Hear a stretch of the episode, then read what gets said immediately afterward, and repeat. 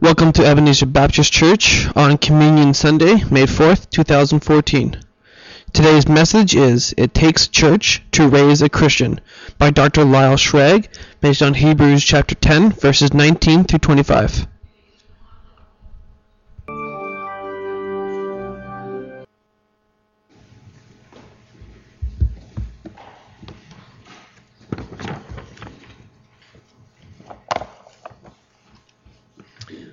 Would you pray together with me?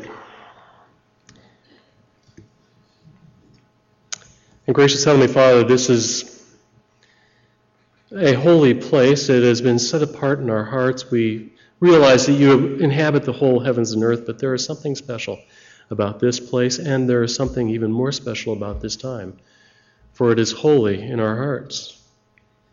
And yet, at the same time, it is also so familiar so familiar that we might somehow overlook and miss the great spiritual drama, the dimensions of heaven that inhabit this place because you are here. I pray that you would give us the eyes of the Spirit that we might be able to see the holiness of this place and of this moment, and Lord, even prepare our hearts for the, for the richness of this table so that we might be able to see ourselves as you see us, new creatures, as that we might be able to see each other as you see us, members of a, of a, of a wonderful family, that we might be able to see you in all of your majesty and glory. For you inhabit this place, and Lord, you inhabit our prayers. You inhabit the thoughts of our minds, and Lord, we give ourselves to you. Speak to us, I pray, in the powerful name of the one who loved us and gave himself for us, Jesus Christ, who is our Lord. In his name we pray. Amen.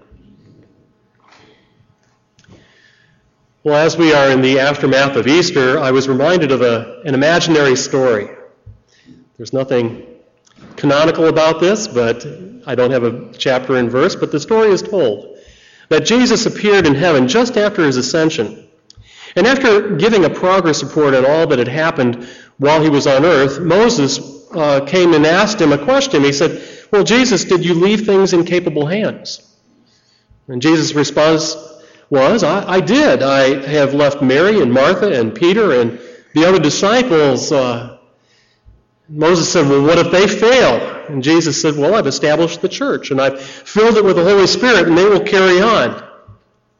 And Moses said, Well, what if they fail? Came Jesus' reply, I have no other plan. When you consider the implications of the Great Commission as it sets upon the church, that in obedience to the full authority of Jesus Christ that we are to go and make disciples of all nations. If we take that, the great commandment, and then also take the great are the Great Commission and then the Great Commandment for the church, that in the same spirit of Jesus Christ that we are to love one another even as he has loved us. Maybe that story isn't as imaginary as we would think.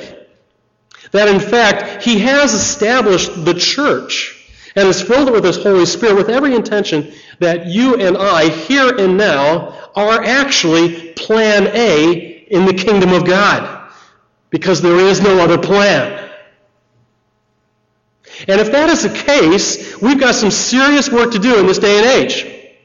Especially when you consider a trend that seems to have taken root in the heart of our day and age. Now, I'm sure this one that you've heard, and, and for some it has become almost a creed, a phrase that they're able to say that sounds so noble and honorable. And it goes a little bit like this I love Jesus, but I have no time for the church. I love Jesus, and I am proud to say I hate the church. It appears we have entered a particular age. I'm sure you've heard that phrase. And we've entered an age where, for the first time in the history of Christianity, believers are actually able to uh, assume the ability to conceive of their faith as a relationship with God without having a relationship with God's people, the church. We've come a long way, really from the early church uh, where St. Cyprian of Carthage made it very clear, and his creed was this No one can have God as father that does not have the church as mother. Think about that one for a while. No one can claim God as Father who does not then find the church as mother. Oh, the books are out there, books like So You Don't Want to Go to Church Anymore by Jay Colsen or Life After Church by Brian Sanders. I've been reading them as I've been in the seminar. I've been working through this attitude with students. In fact, in that book by Sanders, he had a manifesto, for those who have adopted the creed of loving Jesus and hating the church. He calls them leavers. At that, as I read that, I remember thinking to myself how things have shifted over my years in ministry. At one time, as a pastor, when I first started in ministry, I was challenged with a mission to reach seekers. But now I find myself more and more confronted with a harder, harder mission, reaching leavers. To not only love Jesus, but to love his bride. I have to laugh uh, over uh, the Easter. You know how the media will oftentimes pick up, you know, these themes and uh, the uh, story of Jesus' wife. The little text that came up, a Harvard professor found it and has written a big book about it. It ended up being a hoax, but uh, have you, have you all? Did you all come across that? I, I, I love one pastor wrote back and says, I, I've met his wife. It's the church. It's us. On the other hand, while those books are out there and those thoughts are out there, I've also noted a, a pushback recently coming with books like Stop Dating the Church by Josh Harris. I, I like that one because the subtitle of the Stop Dating the Church is Get Married. and there, there are others. There's a book called Why We Love the Church by Kevin DeYoung and, and Ted Kluck. And my particular favorite is It Takes a Church to Raise a Christian. And that's by Tod Bolsinger. And the subtitle of Bolsinger's book describes that pushback in very simple and yet profound biblical terms. He says the community of God transforms lives. Let me repeat that. The community of God is God's instrument to transform lives, the mothering agent of faith.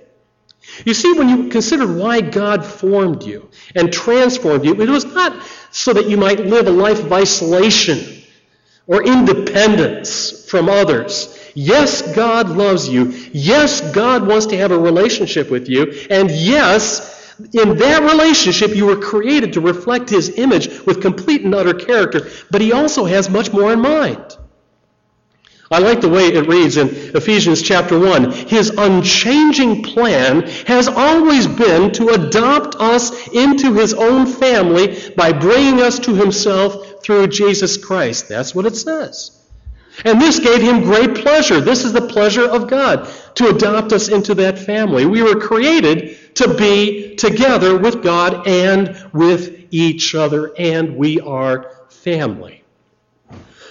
and that too is how God reflects his image in each one of us with even greater clarity. As we find in 1 John chapter 4 verse 11, God so loved us, so also ought we to love one another. Our purpose, or better, God's purposes for our lives, requires meaningful and substantial uh, living and loving relationships among each other. I love the way the one uh, author has responded in this way. He says, uh, The purpose of our time on earth is not primarily about acquiring possessions or attaining status or achieving success or even experiencing happiness. Those are all secondary issues. Life is about loving and developing relationships with God and with other people. You may succeed in many areas, but if you fail to learn how to love God and love others, you will have missed the reason God has created you and placed you on this planet. Learning to love one another is life's most important lesson. Jesus called it the greatest commandment in Matthew chapter 22. Nothing else comes close to that in importance. We were created to be together. It is who, as men and women of God, we were made and meant to be. Now, the author of that was Rick Warren, who followed up his book, The Purpose Driven Life, you may be familiar with, with one that was called Better Together. Now, I don't know how you may feel about Rick Warren, but those two books were based upon the two critical questions that we need to ask of ourselves in life. The first is, what on earth am I here for? I, trust you've asked that question at some point in your life. What on earth am I here for? And the answer is quite simple God made you. And you find your sense of purpose and meaning in life only in a relationship with Him. And that relationship is found in Jesus Christ. if, as you are able to answer that first question, then you are prepared for the second question. And the question is, what on earth are we here for? And I might pause at that moment and say that what I'm doing here with this message is introducing a theme that will take us into June and through up to the summertime. And it was one that I, has come out of a time of prayer together with you because I realize that a church that comes to a point that you are at in the process of having enjoyed a ministry with a pastor, but now finding that, that, that there's a transition taking place and, and, and there's, there, there's kind of a, a cloudy future there as to where another pastor comes, will be needing to ask that question what on earth are we here for? The answer to the question of why am I going to church may in fact percolate in the heart. And, and you may ask the question, why should I love the church? I, I do want to love Jesus, but I, but I have to refresh my vows and I need to get that marriage refreshed once again. So the second question is there, what on earth are we here for? After all, God's unchanging plan has been not only to adopt us to Himself as Father, but to adopt us into a family, as we read in Ephesians. And we better have a good idea of what it means to be part of that family and a healthy amount of love and respect for that family, for our church. Among the seven reasons that Rick Warren listed for why he believes in the local church in his book, Better Together, and by the way, that's a, that's a wonderful little exercise to do. Come up with some reasons, write them down. Why do I believe in the local church? It's a great little exercise. Anyhow, among the seven reasons that he has, I'm going to point out the one that seems to stand out in my heart for this morning. I believe in the local church because I need it in order to become the person, the man or the woman that God meant me to be. When you go through the Bible, you discover quickly that God has designed us in such a way that we need other people to be around in order for, for God to bring the Spirit alive within us. For, for, for it to be broken out. Without other people present, the Spirit of God is, in fact, prevented from doing His best work in our lives. Did you know that? In the New Testament, there is a unique word that is used to describe God's law of spiritual dynamics. It's the word allelon, or what we have translated in our English uh, scriptures as one another. One another. You'll find that in the New Testament, that particular word appears 93 times. The Apostle Paul leads the list of occurrences with using it 40 times. Let me list a number of the ways in which that word appears. In Romans chapter 12. So we who are many are one body in Christ and, here it is, members of one another. Romans 12, verse 10. Be devoted to one another in brotherly love. Romans 12, verse 10. Honor one another above yourselves. Romans 15. Now may the God who gives perseverance and encouragement grant you to be of the same mind with one another. Romans 15, verse 7. Accept one another, just as Christ has accepted you, in order to bring praise to God. Romans 15, 14, admonish one another. Romans 16, greet one another. Galatians 5, serve one another in love. Galatians 6, bear one another's burdens and thus fulfill the law of Christ. Ephesians 4, be completely humble and gentle, be patient, bear with one another in love. Ephesians 5, submit to one another out of reverence for Christ. 1 Thessalonians 5. Therefore, encourage one another and build one another up. Now, early in the service, I, I read uh, the service, those six verses of Hebrews was read. Twice in those six verses, we find that word appearing again. Let us consider how to spur one another toward love and good deeds. Let us encourage one another. One another one another, one another. We need each other to be able to experience what God wants to do in our lives. Did you notice that I missed one in that whole list? I, I kind of rattled them off. I, I, don't know if you were taking notes, but uh, and marking down the passages. They will, in fact, be passages we will look at in the next few months. But did I miss one that stands out above all others? Can anybody think of one? Bingo. Oh, I'm sorry, I shouldn't say that in a church, should I? Absolutely. Love one another. It's the biggest, it's, it's probably the, the most frequent one of all. Love one another. Of the 96 plus pref- uh, uh, references we have of that word, there are 16 that come with that command that we are to love one another. It's powerful stuff. So let me ask you why do you love one another? As you ask that question, why do you love the church? Let me drill it deeper. Why do you love the Ebenezer Baptist Church? What is about this family that you love and that calls love out of you toward another? Take a look around you. Why are these people important to you? What value do you have in the relations that, that you share with one another? Love one another. Let me suggest one really good reason. You need each other in order to become, as Rick Warren put down, the man or the woman that God intended you to be from the beginning of time.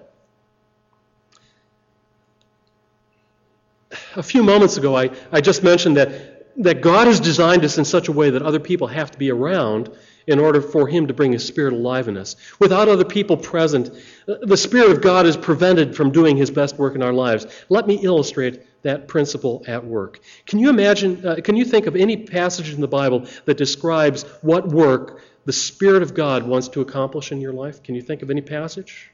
Let me suggest one Galatians chapter 5. You're familiar with the phrase as it goes. For the fruit of the Spirit is what? Love, joy, peace, patience, kindness, goodness, faithfulness, gentleness, and self control. Against such things there is no law, we read. Those who belong to Christ Jesus have crucified the sinful nature with its passions and desires, and we live by the Spirit. Let us keep in step with that Spirit. Now, when you think of the fruits of the Spirit, ask yourself the question what do they mean? For example, when, when you hear joy identified as the fruit of the Spirit, what does that mean? Or peace, what does that mean? And how would you describe Holy Spirit peace? For many people, those traits are viewed as something very personal and very independent. It's something that's hammered out just between you and God. But I want to take that one step further. If you have your Bible, you will notice that in that passage in Galatians chapter 5, it actually begins with this in verse 13. You all, I can say that because I'm American, y'all uh, were called to be free. But do not use your freedom or your sinful, uh, uh, uh, sinful nature. Rather, serve one another, and there's that word, in love. And then Paul repeats Jesus from Matthew by saying the entire law is summed up in a single command love your neighbor as yourself. Let me suggest out of that, that the fruits of the Spirit are best understood as traits that are relational in nature, not independent or individual. They require the presence of other people in order to come alive. They are relational traits. And because of that, you have to be in a committed fellowship, a congregation where everyone is working toward the same target, yielded to the same Spirit to fully grow in God's direction. Let me see if I can illustrate that change of thought. As long as peace is understood as an individual trait, you can experience it all alone. It's just inner tranquility. Whenever a person says, I've got the fruit of the Spirit in me, I have peace, it's kind of like, oh, inner tranquility. But the fact is, the word, as it is used in Galatians, does not speak of, inner, uh, uh of in, internal uh, tranquility, but of interpersonal harmony. The peace that is spoken of here requires somebody else to be present who makes it difficult to have to come to peace. Do you understand that? It's a relational trait. Same thing with love. Same thing with joy. As these words are used, it takes hard work because you have to work them out with other people. Joy. That's another one of those traits. You probably tickle yourself silly and then call it joy, but it is not the joy of the book of Galatians. That root of the word speaks of the ability to rejoice. And as you realize in the scriptures, that word is used that you rejoice what? With those who rejoice, as well as weep with those who weep. The fact is, we need each other. And it's no surprise that we find that our, as our mandate when we turn to Hebrews chapter 10. Let us then consider how we may spur one another on toward love and good deeds. You may have thought, you may have woken up this morning and thought that coming to church was just a, a casual visit for yourself. You are wrong. You may have thought that joining a small group, a Bible study, was just a chance to relax. But you are wrong. There is a lot more at stake in being together than you may think. Especially if you choose to take the Word of God seriously and then take from that a consideration on how to spur each other on toward living out the love of God. The stakes are huge and are much deeper than we would ever think. In fact, their depth is measured by the very nature of God. In his book, It Takes a Church to Raise a Christian, Tod Bolsinger explained that the value of our fellowship is rooted in a God who understands and defines the very nature of fellowship. It's that dynamic that Jesus described in uh, John 17. He said, Father, just as you are in me and I am in you, and may they, that is the, the church, also be in us so that the world may believe. And with his words, he paints a picture of the divinity which is in the scripture of one of fellowship, of Trinity, the Father and the Son and the Holy Spirit in relationship, valuing relationship, the synergy and the energy of it all in relationship. It is a, an image that may be hard to grasp. But in his book, Bolsinger turned to a 15th century icon by Andrei Rublev for help, and I have found it to be very helpful for myself as well. It's, it's as it were visual theology. The icon is called the Holy Trinity, and I have it, I think, on the slide. There it is. Not the two hands, the one on the side over here. As Rublev painted it, and it's going to sound like an art appreciation course here for just a second. As Rublev painted it, there are three divine figures that are gathered around a common table. Unlike other paintings where the Spirit is portrayed as a dove or a light, the Trinity here is uniquely depicted as one of the three persons with personality. And all three share equal rule. It is symbolized by their staffs. You may not see that, but it is held in their hands. They have staffs, which symbolizes the authority that they possess. And they are in loving communion. You'll notice that because it is symbolized by their heads as they are inclined to one another. And it is joined together by a common table and a common cup. By the way, choir, feel free to turn around and look at the picture as I'm saying this. Okay. Can you, can you all see that? You can see the, the staves a little bit better than everybody else out there. Okay? And, and, and, they're, and they're joined together around a common table and a common cup. Keep that image in mind. The table symbolizes the fellowship they share, share, but even more, the fellowship that they offer because the cup that they share is set in an open place at the table. And because of the two dimensional nature of icons as they have been painted, the eye of those who see it is actually drawn into the picture. And here, using that two dimensional aspect or dimension, we are drawn then into the fellowship and the intimacy of the table because that seat is left open for us fellowship with the Father. And in reflecting on this illustrated theology, Bolsinger says, understanding God in divine communion leads us to better understand ourselves also. Since God, the divine person, is a communion, human personhood means that we exist in relationship with one another as well. Now, I don't know about you, but for me, this is a powerful vision that transfigures just getting together whether it's on church on Sunday or in the home of uh, uh, in, in home in a small group. But whatever it is, when we are together, it is a divine appointment. And we are taking a seat at the table before the Trinity. And it's a powerful vision that we carry into the sharing of the Lord's Supper. We sit together in the presence of a God who has loved us, together with the children of this heavenly family, and it is a vision that makes worth believing in the church. It is a vision that allows us to see each other with greater clarity, as much as it is a picture that allows us to see God in all of his glory. Seeing each other in that light, seated together in the presence of God, puts us in a position of really making a difference in each other's lives and in the lives of our community and the lives of our world. That's how it works. And that is what the Bible says in Hebrews chapter 10. Therefore, since we have confidence to enter the most holy place by the blood of Jesus, then now let us consider how we may spur one another on toward love and good deeds, spurring one another on to love and good deeds. Let me close with a story. Something that happened actually at the Olympic Games in Sydney, Australia, and some of you may remember.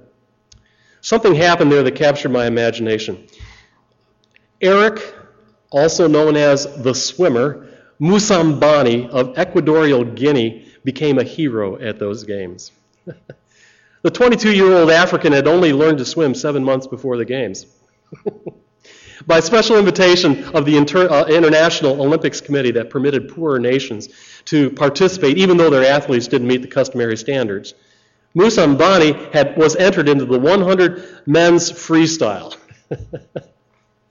by some freak of sport, the race was actually marred uh, by false starts. Each time, swimmers would dive in before the beep and they were disqualified until Moussambani was left alone on the stars. Later, he confessed that he didn't jump because he still hadn't gotten over his fear of water. After three false starts, he was the only swimmer left in his heat. So when the beep went off, and after taking a very deep breath, he went ahead and jumped in. And to use the words of the Associated Press as they reported on this, he swam in a manner that was charmingly inept. how, how diplomatic, charmingly inept. He never put his head under the water's surface. He flailed wildly just to stay afloat. It was called the freestyle, but it looked more like a dog paddle on steroids. With, with, with 10 meters left to the wall, he virtually came to a stop. And some spectators thought he might drown. And in fact, a few swimmers came out of the locker room, kind of like the Baywatch squad, uh, uh, the, the, looking to save him. But even though his time was over a minute slower than the slowest time already recorded, the capacity crowd at the Olympic, Water, uh, uh, uh Olympic Aquatic Center stood to their feet and they cheered him on. After what seemed like an eternity, Moussambani finally reached the wall and then hung on for dear life until the lifeguards pulled him out. After he caught his breath and he gained his composure, he was addressing the crowd and that, that was remaining standing and cheering for him. And he said to them through the loudspeakers, I want to send hugs and kisses to this crowd. It was your cheering that kept me going. It was your cheering that kept me alive. Let us spur one another on to love and good deeds. Listen, we may be saints on the inside, each and every one of us, because of Jesus Christ, but in the race of life, every single one of us are, in fact, charmingly inept and in desperate need of a cheer. And if it doesn't come from the ones who are sitting around us right here and right now, the chances are it will not come at all, especially when you need it the most. But since we have confidence to enter the most holy place by the blood of Jesus, we don't have to wait to consider how we may spur on one another toward love and good deeds. We have everything already that we need to get her done. Do we not?